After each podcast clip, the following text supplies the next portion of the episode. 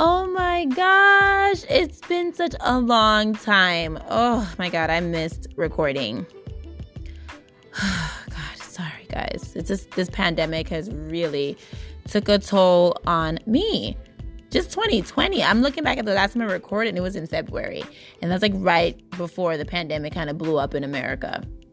Um wow. I think we've all can just had the overall consensus to just to start over. Like we are ready for 2020 to be done. We are we want to start fresh and just hit the reset button because 2020 has been trash. Complete trash for a lot of people. I've had anxiety, stress, breakups, makeups, all time. Oh my gosh, it's been such a rough freaking year.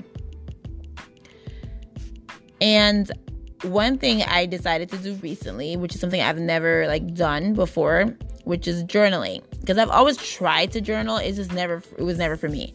But I found like a book that's like not just like a journal, but it gives you like it's like a guided journal. It has little things for you to write, it asks you questions, and it's helping. It kind of helps you reflect a lot on yourself. And um, that's what I'm trying to do right now is do a lot of self-reflecting, and I would suggest for others to do that as well. Like if you are in the middle of a breakup, if you are single, if you're married, if you're trying to figure out things, like it's really good if you get the time to self reflect, to self reflect. Because when you jot things down and you see like a pattern as you go along and you get the chance to actually see it written and in front of you physically, you can kind of see like, oh wow, this is how I was feeling. And this is why I was feeling this way and it wasn't just in my head when I felt like I was depressed because look what I wrote. Like, you know, it's there and it's kind of, and it's really therapeutic for you just to release.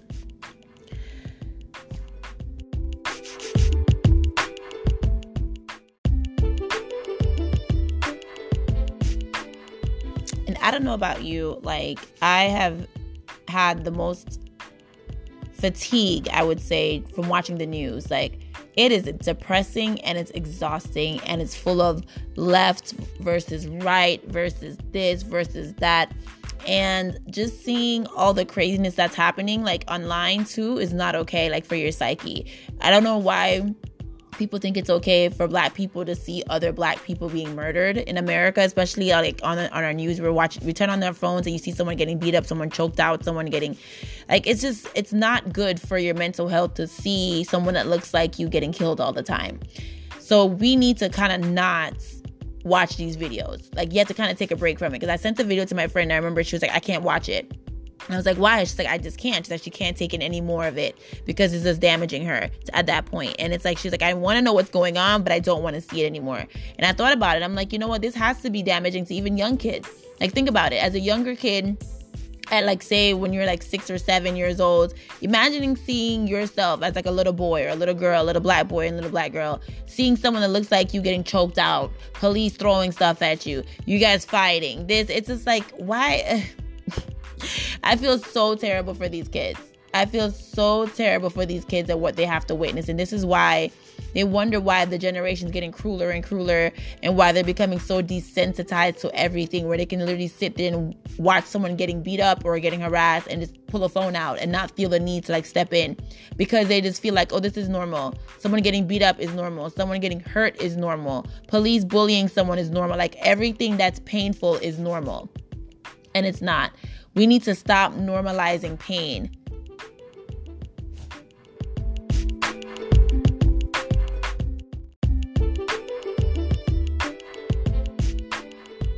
We have to be the one to set our own limits because the media doesn't give a shit. They don't care. They don't care what they feed us. They don't care what they bring to us. I mean, they're saying I, am a big supporter, of course, of journalism. I love journalism. I love seeing the truth, seeing like you know being able to bring the truth to people.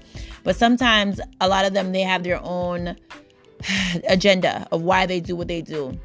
And they don't care about harming others while they do it. So we have to protect ourselves to a certain extent where we have to just be able to monitor what we take in, what we what we see and what we block out. Like sometimes you have to say, "Okay, I've hit my limit. I've seen enough trauma for today. I'm done. I don't want to see anymore." I don't think anybody's ex- more excited to, than me than to see um holiday season come around. When I started seeing those Lifetime movies, I was like, yes. I was so concerned that they weren't gonna have any like Lifetime Christmas movies because I'm like, I've never wanted to see a cheesy romantic Lifetime movie so badly until this year. I've always watched it every year, but I've never looked forward to it so much until this year because it just you want something that makes you feel good. You just want to see something that can just take you out of reality and just be like, oh, yes, girl, go chase him down in that snow. Go kiss him on that mistletoe. You get that man because I already know you're gonna get him because that's how all these movies go. But still, let me have hope because you feel so hopeless in 2020, and I'm just letting everyone know that you're not alone. We're all going through it we're all feeling like just depressed and anxious and tired and drained and just every other negative adjective you can think of. But we have to be able to be accountable for ourselves and for our families to say that enough is enough and we are going to get ourselves out of this and we will make ourselves feel better because you can't sit in the dark. You know, you have to pull yourself out of the darkness. You have to. No matter what bad things happen, and bad things will happen but we have to find a way to say, through the tears, I'm going to laugh at least once. Through the sadness, I'm going to find something to smile about, even if it's one thing. Because I'm not going to let this take over me because I feel like that's how the devil wins. The devil gets in your head when you're sad and when you're depressed, and he manipulates and he twists and he turns and he makes you think things that aren't even real. Like you have to get yourself out of the sunken place. 2020, I'm over you, okay? Uh, hurry up with holiday season. Let me see these lifetime movies and get my um cheesy um corny romantic movies going and drink some hot chocolate and move on with the year and hope to God that 2021 is better.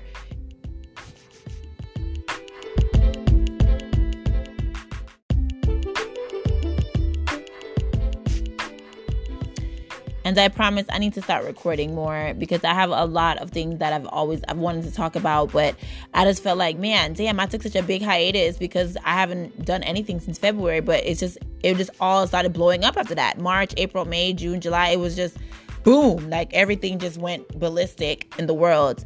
And for everybody who's out there who's listening, you know, be thankful that you're here. A lot of people didn't make it. A lot of people died this year and you're still here. So if you are still here, you have a purpose. You have something you have to do. The world is not done with you yet, and you have other things you need to accomplish. So don't feel defeated. Don't feel like you're done for. There's a reason why you're still here because as you saw, as you can see, we went through an entire pandemic and people died. So if you're still here to hear me, to listen to my words, to have your eyes open and blink and see things around you, there's a reason why you're here. So embrace it.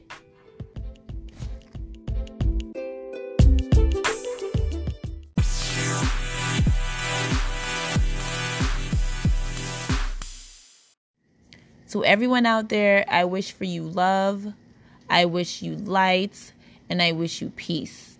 And have a great day.